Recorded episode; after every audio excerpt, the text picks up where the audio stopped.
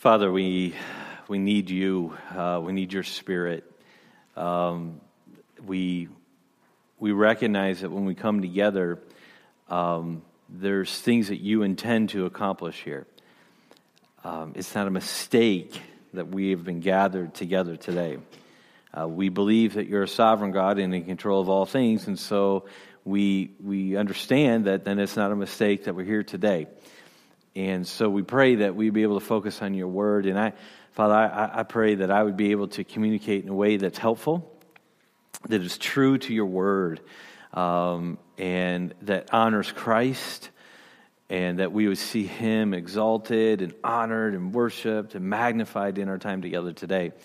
And so we just ask that uh, you would help us learn of you. Help us to be in awe of who you are. Lord, that's one of my goals. I, I, I, just want us to leave here with a greater sense of awe of who Jesus is and why it's so important that he is the perfect prophet. And um, there's a lot to think about this Christmas season, and I, I pray that right now uh, you would help us. So thank you. Thank you that we can pray to you at any time, that we have access to God that we have access to you through Jesus Christ. And you know, we're sinners. We're people who have sinned. Every, uh, every one of us have sinned every day this week. And, and yet, still, we can still come to the Holy Father because of Jesus Christ. And, and I, I pray we'd never take that for granted. And I, and I ask that as we, as we pray together here in these times, that there would be meaningful times of spending time with each other, going going to you together. So thank you. Thank you that we can do this. And so we're asking for your blessing, we're asking for your guidance, and um, we want to please you. In Christ's name we do pray. Amen. Thanks for doing that. You know, when I was when I was younger, I always wanted to go skydiving. Okay, it was something that I I, I always wanted to do.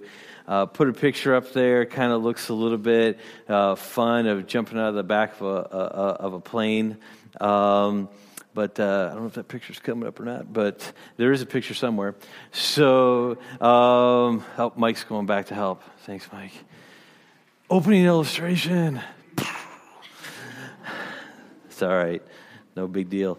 Um, so I want to go skydiving, and I always thought it'd be fun. I always thought it'd be fun just to go up in the sky, jump out of the plane, and you know, and and see the view up there, and just thought it'd be really, really good. Now, for some of you, just the thought of skydiving makes your, your palms kind of go sweaty a little bit, and and and being up there. Well, that desire of mine um, has waned over the years considerably. Um, I don't think I could do it. Um, I, I, don't think I could do it do it now. In fact, I kind of think that I probably would end up like landing in the wrong place or something like that, and you know it, it would be it would be bad. Now, the reason I bring up this whole idea of of skydiving or parachuting is that I think sometimes uh, when we go in these topical messages like this, it's almost like we kind of parachute into a text and, and we don't know what's going on. We don't know what's going on around us. We, we land in a spot, a very specific spot, and then we're just kind of, okay, what's going on? Or sometimes that's our, our knowledge of the Bible. Our knowledge of the Bible is such that we don't uh, we don't understand the whole context of it. So I've asked you to turn to Matthew chapter 12. And so what I'd like to do is I'd like to take just a second here and kind of tell you a little bit about what's going on in the book of Matthew. That way there you know that when we read chapter 12, what's really happening here.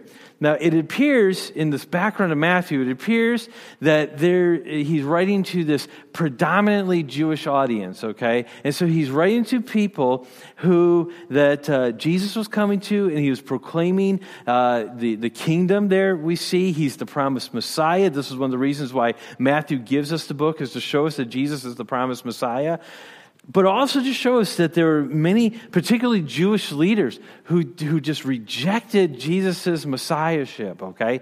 And so this is what's going on here. But in the course of the whole book, and the book is divided into, most, most, most scholars would say it's divided into uh, around a structure of five different discourses that Jesus gives. And some people make allusion to the to the, the Pentateuch and all those things like that. I don't know. All I'm saying is that when you study these five discourses and you study the events that Matthew chooses to include into his book, you see what's happening here is that Jesus is put, putting out there as the uh, um, uh, the uh, if we don't get it, it's okay. It, it's all right. Are we good? Okay. So it, Jesus is putting himself out there as the promised Messiah, and then the rejection. But then we're seeing here of uh, of how that the, then Jesus is uh, rejected, but then there's proofs given. Okay, I'm totally off, uh, totally confused at this point here. So what, what's up there now? Okay, where are we at? Where are we at in it? Just show me where we're at. No, no, it, it's good. So, our, our, okay, there, that's where we're at. Okay, all right, all right. Sure. Okay. All right. I, will teach from any slide. Doesn't matter. So, so, there we go. Good job. Okay. So in the course of this argumentation of the, uh, the messiahship of Jesus Christ, what we see is that we're seeing that there, there's the, the three roles of prophet, priest, and king that, uh, that Jesus fulfills, and that's put out there. Matthew chapter 12 is where we see one of these times where these roles come out, okay? Now, it's important to understand that in Jesus' day, everyone was looking for a Messiah to come. And in order for it to be the Messiah, big M, not little m, because Messiah means anointed one, okay? And so, for, in order for it to be the Messiah that they were looking for, that was promised of old, that everyone had their eyes peeled for, and they were waiting and waiting and waiting, and there have been 400 silent years from the close of Malachi now to Matthew. All this is happening here that they were understanding that this Messiah had to be a prophet, he had to be a priest, and he had to be a king in some way for that, okay? And they were looking for this, okay? And so I have a quote here by a 19th century uh, theologian from Holland, J.J. Uh, Van Oosterzee. Now, one of the reasons why I uh, uh, put that quote in there is just because his name is cool to say. But he says this Three offices are necessary. Christ must be a prophet to save us from the ignorance of sin, a priest to save us from its guilt, a king to save us from dominion in our flesh. Our faith cannot have a firm basis in any one of these any more than a stool can stand on less than three legs. Then another guy by the name of Barrett, he says this. He says, man needed a prophet to reveal God, man needed a priest to reconcile him to God, and man needed a king to reign to subdue every enemy of his soul. And so, what we're going to do over this next series here, we're going to see how Jesus Christ is the perfect prophet, priest, king, and then we're going to close with uh, how he's the, prop, the perfect man. So, in order for us to understand the significance of this, though, we need to understand what the role of a prophet was, okay? So, let's just remind ourselves a little bit of that. Now, what I'm going to do here is I'm going to give this like super simplistic definition or idea of the role of a prophet. You could spend lots of time digging down into all the nuances of how the prophets were used by God throughout the Old Testament and throughout the whole scriptures. What I'm going to do is I'm just going to kind of give you a, a, a big basis, and then I'm going to come back and show you how Jesus fulfilled that. So, the role of the prophet, first of all, was that he was God's representative from uh, himself to man, okay? And so we, one of the things that you see a theme throughout all of Scripture is that there's a need of a mediator between sinful man and holy God, okay? And because God is so holy, there has to be something or someone more specifically that acts as a mediator. Because God is infinite, he, the only thing that we can know about God is what He chooses to reveal uh, about Himself to us. We have the Word of God.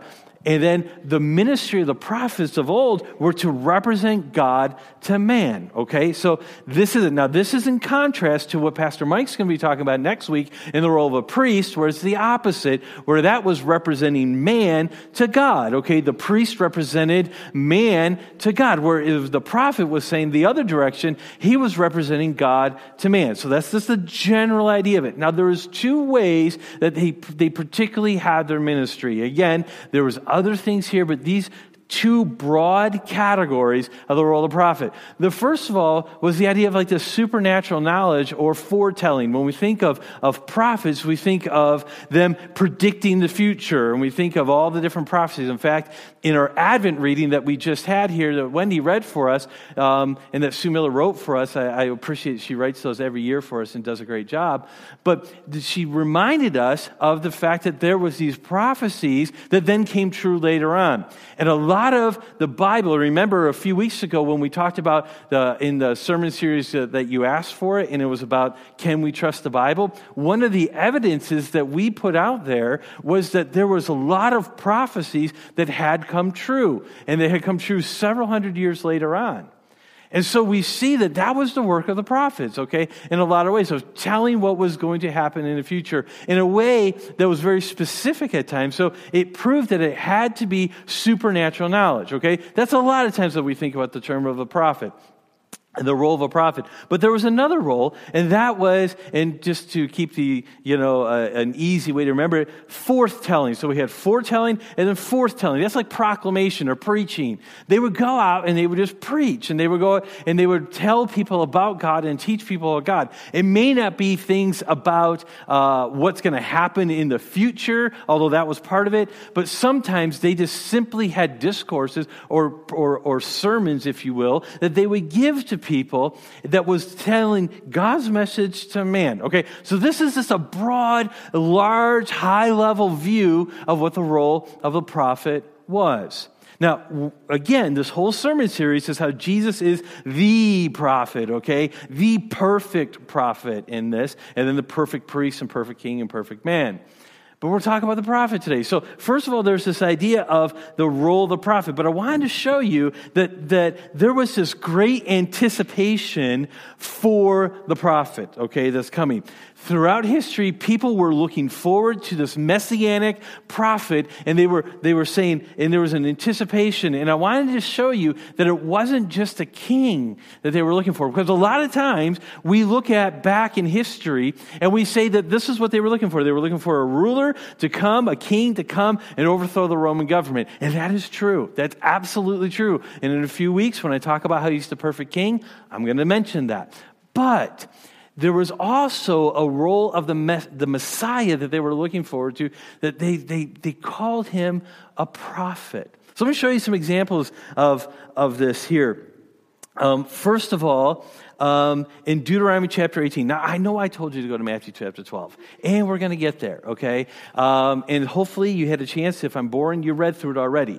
But before we read this together, I, I, do want to go to, to Deuteronomy chapter 18. So go back to Deuteronomy chapter 18, towards the beginning of the Bible. Uh, it's uh, what is it, the fifth book in, Deuteronomy 18. I wanted you to see this. Okay, this will be page number 161. Okay, so here's Moses, prophet of God. He's leading children of Israel. And then he tells what's going to happen here, okay?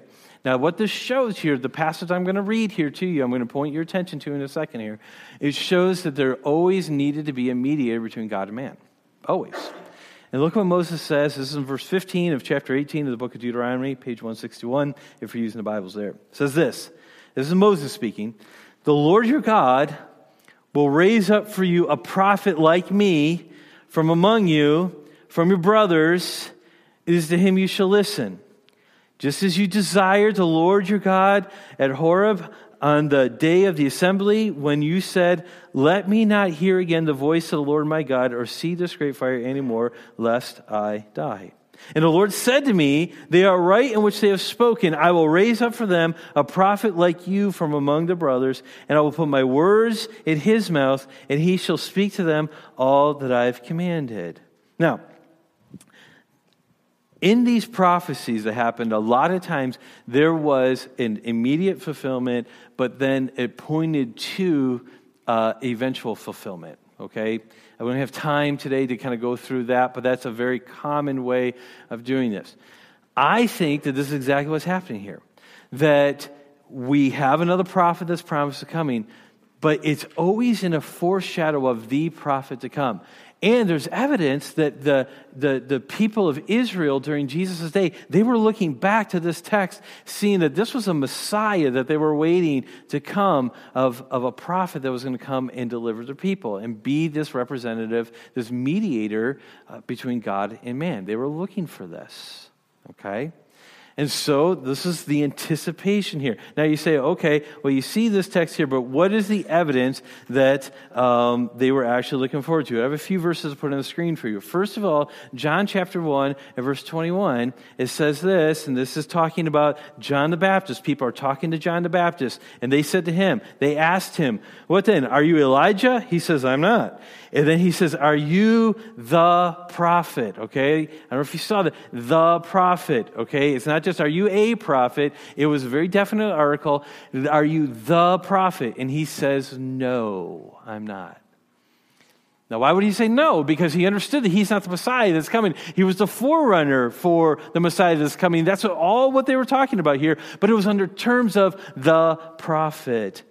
John chapter 6 and verse 14, this is right after Jesus feeds the 5,000 here. He says this, and the people, they saw the sign that he had done, feeding the 5,000. They said, This indeed is the prophet who is come into the world. And so this anticipation here shows that people were actually looking for that a prophet was to come. And I'll give you one more example. This is after Jesus says, If anyone's thirsty, let him come to me and drink. There was division about who Jesus really was in this conversation. Uh, John chapter 7, verse 40 says, And when they heard these words, some of the people said, This really is the prophet. Okay? And we can go with more examples, but we see that there was an anticipation for a prophet to come in a messianic sense. Okay? And they were waiting for this. And so, this Advent season, as we're celebrating the coming of Christ, as we're celebrating this first Advent, looking forward to the second Advent when Jesus comes back, it's good to be reminded that when Jesus came, he was fulfilling very specific roles that is going to impact the rest of humanity. The fact that Jesus is the perfect prophet is significant to our understanding, not just of our understanding of who Jesus Christ is, but understanding of God's perfect plan that He has been unfolding here. So we saw the role of the prophet. We saw that there's anticipation of that. And of course, as you know, Jesus is that messianic prophet. Jesus is the prophet that people look forward to. Pe- Jesus is that one, that perfect prophet that people had this great anticipation for. Now, you say, well, how do you know that Jesus is the perfect prophet? Okay. I don't think I probably have to convince most of you of that because you, you probably instinctively believe it. But it's good to walk back and look at evidence and say, this is why. It's not just because you were told this.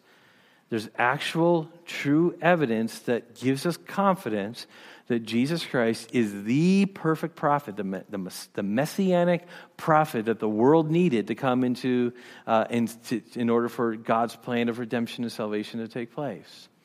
First of all, if I'm going to submit evidence to it, the first evidence that I would submit is that he fulfilled or he met that messianic or that prophetic rubric that I just gave a few minutes ago about the role of the prophet. Now, how did he do that? First of all, he represented God to man. Okay?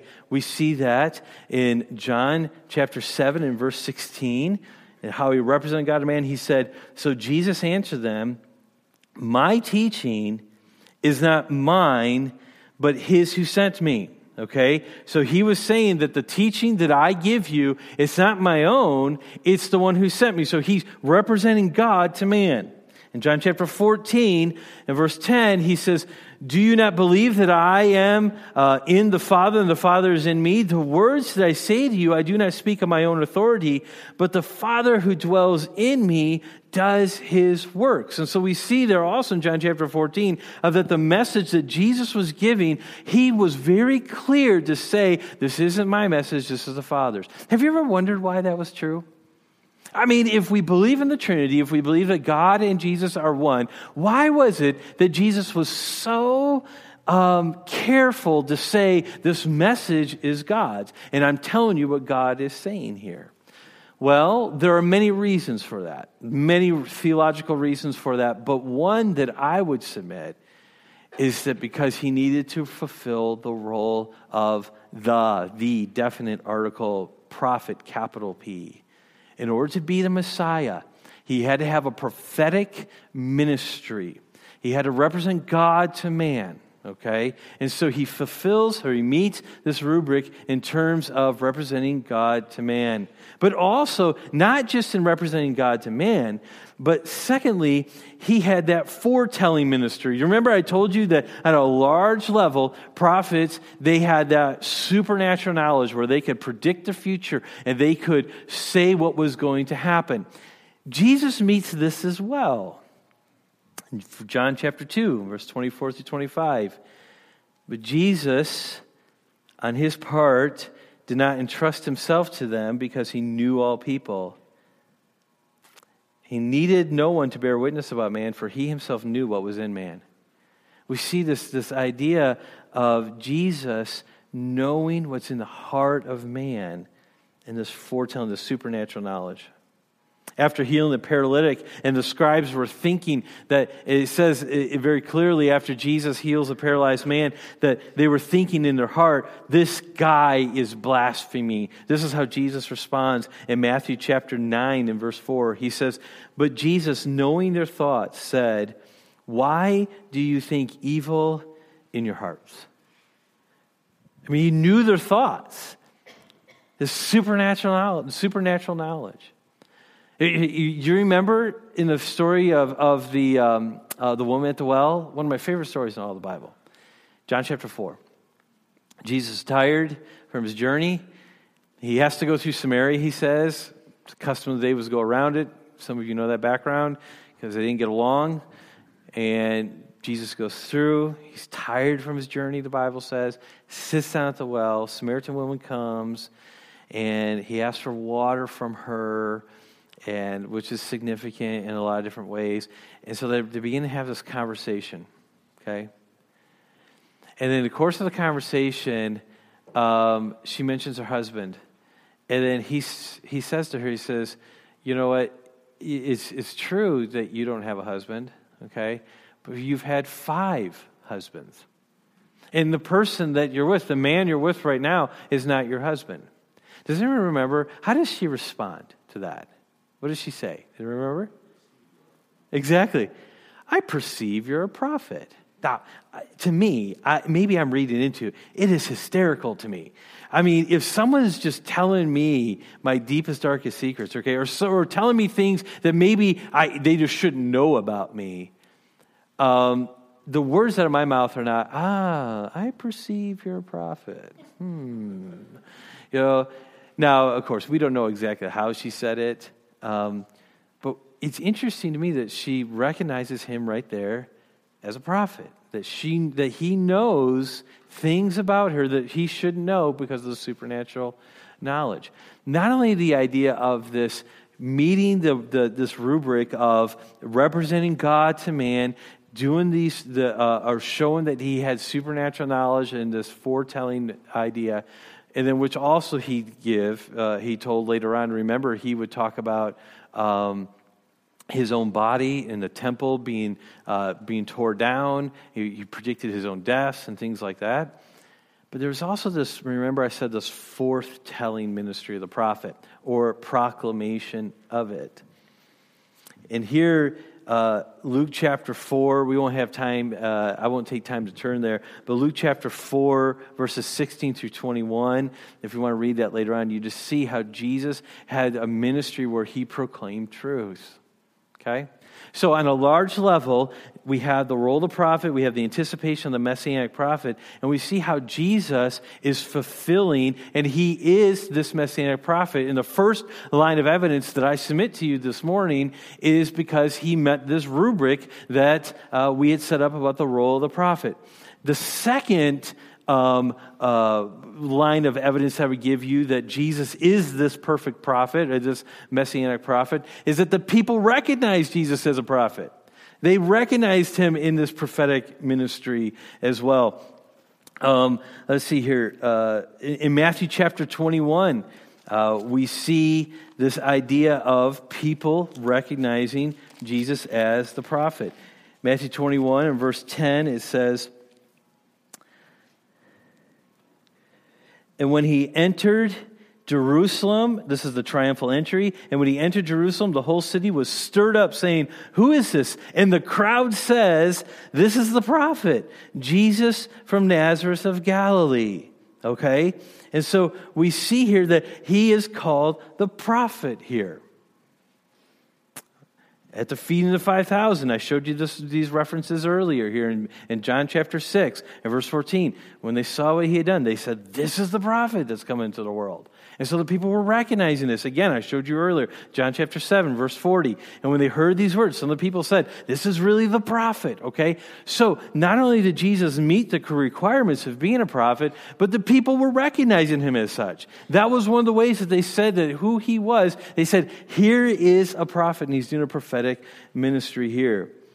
Remember on the road to Emmaus, the two disciples that Jesus had a conversation with after he was resurrected, and he hid his identity from them remember as they're talking, and remember they, they, are talking about what's going on, and Jesus basically says, Hey, what are you guys talking about? And they're incredulous. They're saying, What do you mean? Are you the only one here that doesn't know what's been happening the last few days? And he's like, What's been happening? Uh, and so they tell him about it. And one of the things they said to him is that they said, this is, we're talking about Jesus of Nazareth, the man who was a prophet, mighty indeed in word before God and all the people. And then he said, but we had hoped he was the one to redeem Israel. Now, what I want to point out there is that in their minds, in these two disciples' minds, they had a connection between the prophetic ministry of the Messiah and, uh, and the redemption of Israel. Did you see that? They said, We're talking about the prophet Jesus, and we were hoping he was the one to redeem Israel. And so there's this connection here of this messianic uh, activity that in order for someone to be the Messiah that everyone was looking forward to, to redeem Israel, they had to have a prophetic ministry. And they had hoped that Jesus was the one. And he was giving them evidence of that.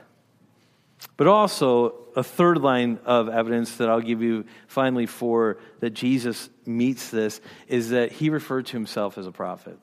He was very careful to do this. This is where I told you a long time ago to go to Matthew chapter 12. And so now we'll read it. I'm going to read um, uh, starting in verse 1, because I'm going to set this up. This is going to begin uh, kind of a background or setup for next week's message, and then I'll show you uh, towards the end. In verse 1 of Matthew chapter 12, says this And at that time Jesus went through the grain fields on the Sabbath. His disciples were hungry, and they began to pluck heads of grain to eat.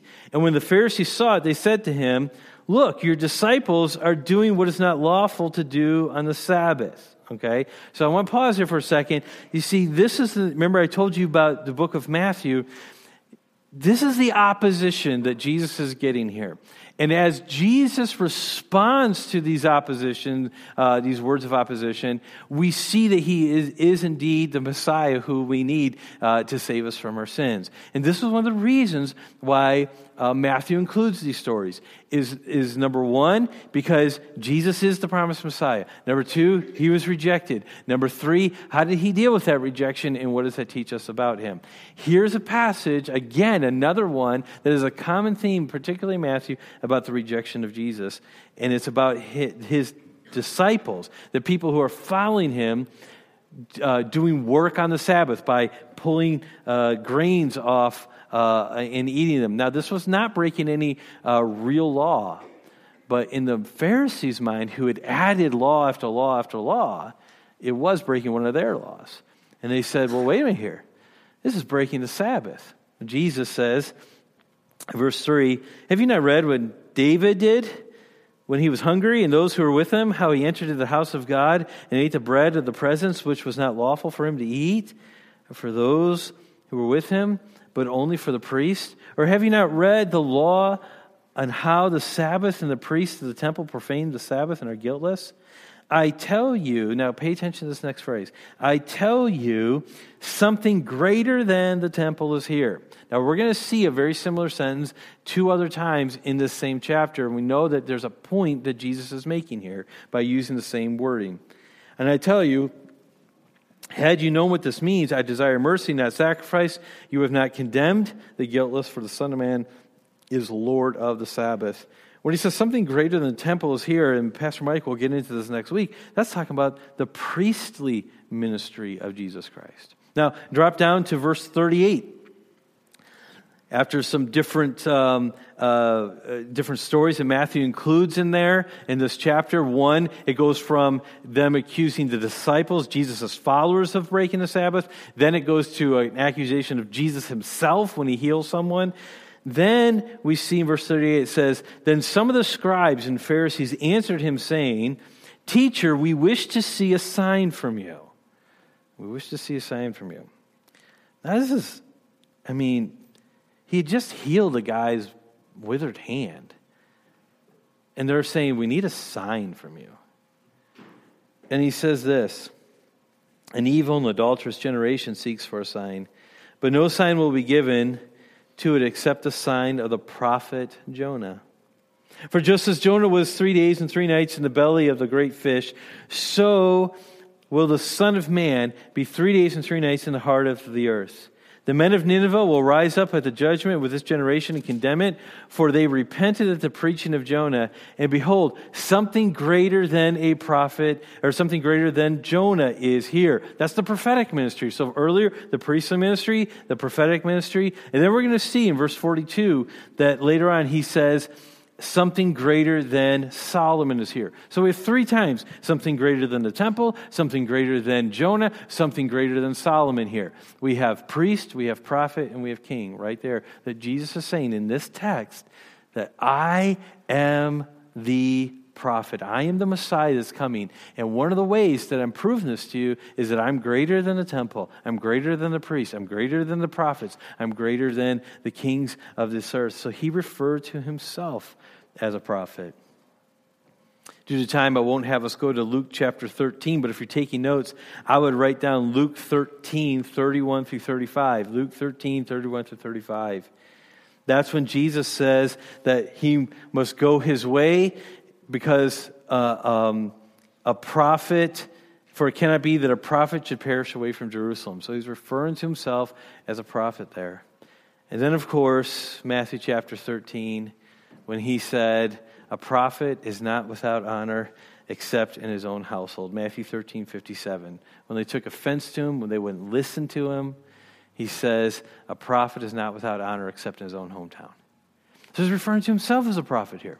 So here we have this evidence. We, first of all, the work that he did while he was on earth, he actually fulfilled the role, the role of a prophet. We see that people, they were anticipating a prophetic ministry uh, uh, for the Messiah, and that they thought that he was the prophet to come. Now we see that Jesus himself made it very clear, and he was very careful to refer to himself as a prophet himself. And so we see this evidence that Jesus is indeed the perfect prophet and the messianic prophet. Wow, great data good information, awesome Christology. Would be great, you know, if you if you have to write a paper on the role of a prophet and things like that. But what does it matter? what does it matter that Jesus is the prophet? Why is that important for you and me to know this about Jesus Christ? And so, in conclusion, I just want to give some practical implications of the prophetic ministry of Jesus Christ. And to do that, go to John chapter 14, please. John chapter 14.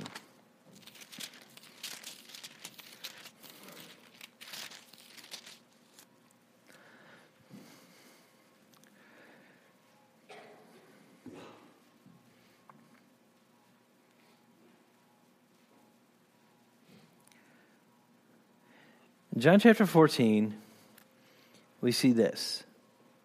This is page 901, if you're using the Bibles provided for you. Let not your hearts be troubled. Believe in God, believe also in me. In my Father's house are many rooms. If it were not so, would I have told you that I go to prepare a place for you? And if I go and prepare a place for you, I will come again and I will take you to myself, that where I am, you may be also. And you know the way to where I am going. And Thomas said to him, Lord, we do not know where you're going. How can we know the way? So, here, before I read the next verse, Jesus is telling his disciples that he's going to leave. He says, But don't, don't, don't mourn. Don't, don't worry about this. And adult discipleship power, we talked about the coming of the Spirit of God. And, and, and Wayne mentioned how that it was for our benefit that Jesus goes away. And so this is the same thing that he's saying here. He's saying, don't let your heart be troubled about this. He says, believe in God. Believe in him. Believe in me. He says, I'm going, I'm preparing a place for you. And he says, I'm going to do this. Now, the reason why it's so important that Jesus is the perfect prophet is because it means that we can believe in him. We can trust him. Verse 6 says, Jesus said to him, I am the way, the truth, and the life. No one comes to the Father except through me. Now, I, you know, that's one of those verses that people memorize early in life, a lot of times, if you grew up in a Christian home. But think about the significance of that. I am the way, the truth, and the life. And so here we have Jesus being the prophet, the perfect prophet. He says that we can believe in him, we can trust him. Now, I didn't take time to do it, but if you were to go back to the book of Deuteronomy, and you would read the laws about prophets, they had ways of vetting to make sure that a prophet was really a prophet in telling the truth. Because people get up and they can say anything, they can just say anything. And so God said, He says, here's what you do. If someone gives a prophecy, foretell an event, wait and see if it comes true. If it comes true, he's a prophet of God. If it doesn't come true, stone him. That would cut down, I think, on the people who would just start throwing things out there of, of, of prophecy saying, oh, this is going to happen. They would only make these statements knowing that, man, if this doesn't come true, I, I mean, I literally am putting my life on the line by saying God is saying this. Jesus is the perfect prophet. Everything he says is absolutely true. You can believe every promise, everything that he has said. So, the fact, even in this text, that he says, I'm going, I'm preparing a place for you. I'm going to come, and I'm going to come back, and I'm going to get you. He's telling you the truth there. He's telling you the truth that right now he ever lives. The Bible says in Hebrews that Jesus Christ ever lives to make intercession for us. Now, why is that so important? Because I told you last week that, that we have an enemy, and in Revelation says that he's in the accuser of the brothers and the sisters. And, and, and I asked, I said, how often he is, is he accusing us? How often is the enemy accusing us before the Father? And the Bible says that it's day and night. Do you remember Job? You remember the story of Job? How the enemy goes to, to God and says, the only way that this guy is serving you is because you're so good to him. He's accusing Job. He He's questioning his motives. He's questioning the core beliefs of who he is. And don't you think that, that, that the enemy is doing the exact same thing to you and to me? To God. He's going to God and saying, Look at him. She calls herself a Christian. Did you see how she spoke to her kids? Did you see that, God? Did you see it? Is he, he's a Christian? No, no way. Did you see him? I mean, he's he's lazy at work. Do you see this guy? He calls himself to be a Christian, and he is cutting so many corners at work. It is not funny. I can't even keep track of it, God. I can't even keep track of it. I, I I've been alive for how long, and I can't keep track of how much of a loser this guy is. You think that that's not happening? It's happening. Do you think that every time you and I, we respond wrong, the devil's not all over that going to the Father going, see, see, see? Day and night, day and night, day and night. But the prophet, the perfect prophet, ever lives to make intercession for us. He says, yeah. Yeah, she did speak that way to her kids. But look what's going on in her soul right now. She's crying out to God for help. She's repenting of it. Where does that come from? And then he says, My blood covers it anyway. I died for her. The lazy guy at work, Yeah, the Spirit, the Spirit's going to start working on him about it. He's going to start working on him about it. And he'll start changing. And if he doesn't change, the Spirit's going to work a little bit harder, and a little bit harder, a little bit harder. We got this. Keep accusing, but we got this. You see, everything that Jesus has said is true. And we can find immense comfort in that. And this is why David could say in the Old Testament, he could say, Oh, how I love thy law. Now, I've read the Bible, and sometimes the Bible tells me that I can't do certain things, and I want to do certain things. Okay? I know that I'm not, I'm supposed to tr- speak kind words to people. Okay? I know I'm supposed to uh, love even my enemies. But you know, there are moments where that's the last thing I want to do. There are moments where the perfect cut down comes to my mind because this person is being so annoying and so irrational and so and, and, and, and dare I say it, stupid. And so, you know, I just wanted to say it and just, just go out there. And the Bible says, don't do it. The Bible says to treat those who, who are harmful to you with kindness. Who wants to do that? I mean, when someone you know cuts you off on the Beltline, you're not like, you know, grace be with you as well. no one has that response, right? We want to just suddenly say, wait, what are you doing? Where did you learn to drive? Illinois? You know, those type of things. All that stuff. And I think I've told you this before. I lived in Illinois for 10 years. They say the same thing about Wisconsin. So, um, but they're obviously wrong. So, David, though, says, I love your law. And the law tells us that we can't do things that we want to do.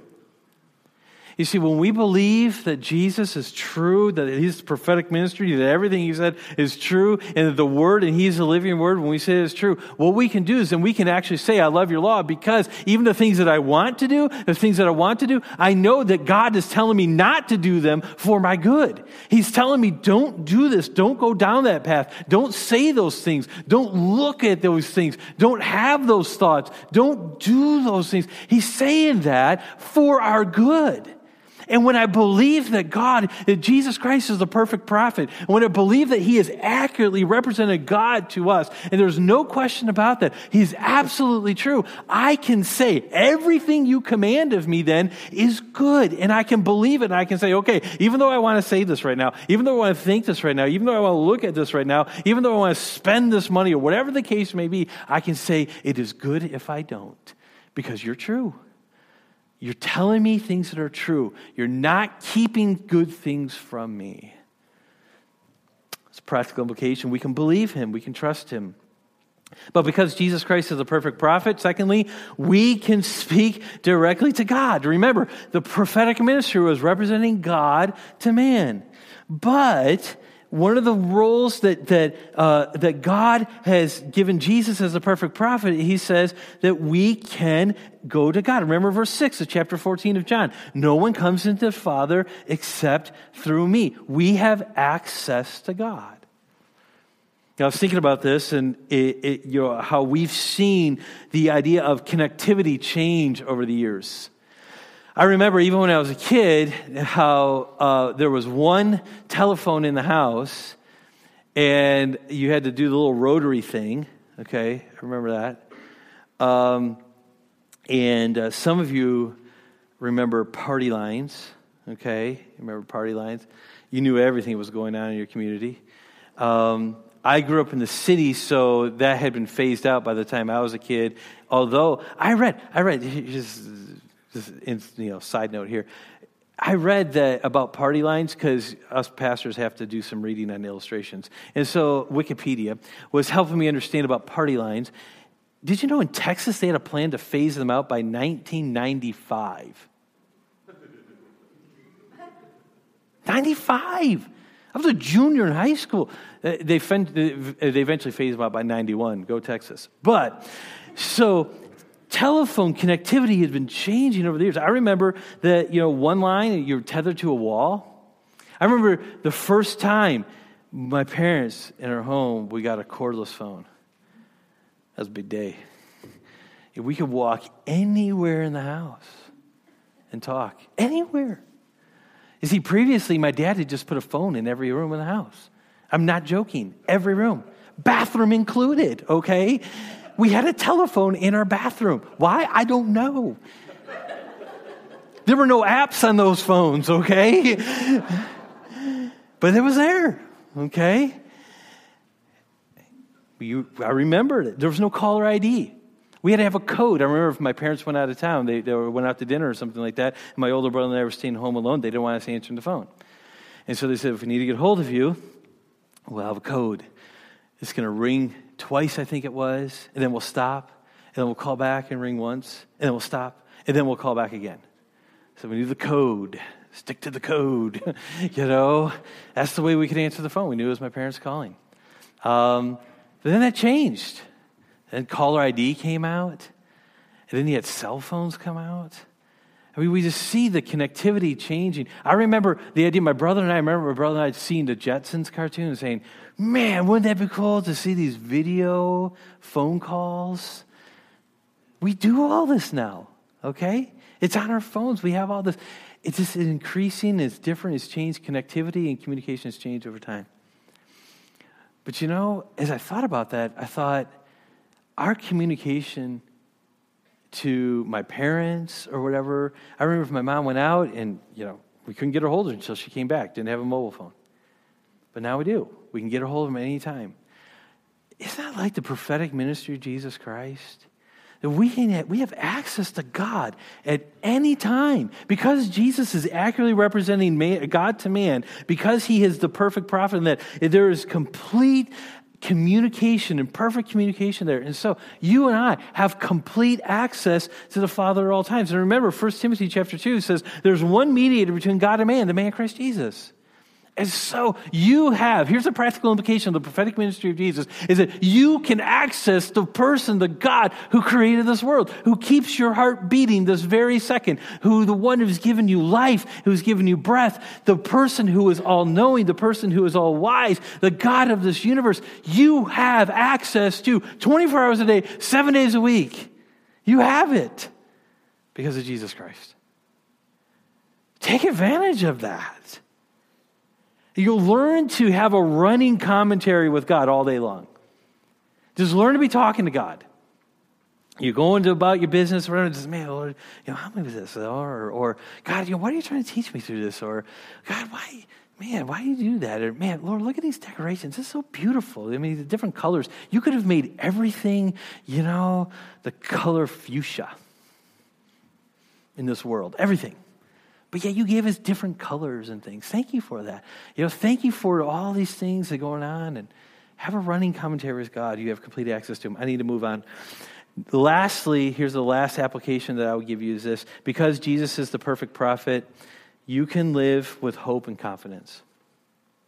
Because he said he's coming back. Jesus says, I'm coming back. And he says in John chapter 14 here, he says uh, um, that he's going to come back and he's going to receive us to himself. We see this every time we take the Lord's Supper and that we're proclaiming this until he comes back. And so the fact that Jesus is the perfect prophet, the perfect one that says, I'm telling you, I'm doing this, we can absolutely trust him. We can live with hope and confidence that he's got a master plan, number one, but number two, that he's coming back. And so any trial that you're in, any difficulty that you're in, is always temporary because Jesus is going to come back and set all things right. And so the difficult days that you're in right now, the long nights that you're in right now, the difficult season of whatever it is, you can just have hope and you can have confidence that your perfect Messiah, the perfect prophet says, I'm coming back and I'm going to set all things right. So this is just temporary. Yes, it's terrible right now, but in eternity, you're not going to think that this is very long. You're going to look back and you're going to smile because you're going to see how God God carried you through that, and you're going to see how all things will be set right for all eternity. But right now, we can live with hope and confidence because Jesus is true. And He says, I'm coming back, and He does not lie. Our Savior doesn't lie, people. He doesn't lie. And He's coming back for you. So be ready for that. You know, we celebrate the Advent season of Jesus coming, and he fulfilled the promise that he was going to come, that God was going to bring a Redeemer. We saw this in Genesis chapter 3. He says that this is going to happen, and it happened, and so we celebrate this Christmas season. But man, look to the second coming of Christ when he sends all things right and the, the death and the disease and the pain and the suffering and the injustice of this world will be gone. And not just for a time, not just for two years or 10 years or 400 years, but for all eternity. And because of that, we can look at Jesus, the perfect prophet, and say, I believe, I believe you because you are the Messiah. And I'm so thankful for you. And I can't wait for you to come back and set all things right. And so I have hope and I have confidence today. Amen. Amen. So, this Advent season, we need to think about a baby coming. But I want you to not just see a baby in a manger and how cute that is and all that. I want you to see that baby in the manger and say, that is a perfect prophet right there whom I can trust with my whole life. Let's pray. Father, this Advent season, I pray that we would focus on you and that we would worship you and that we would honor you. We don't have to believe what everyone else is saying around us. We can believe the perfect prophet, Jesus Christ. In Christ's name we do pray. Amen.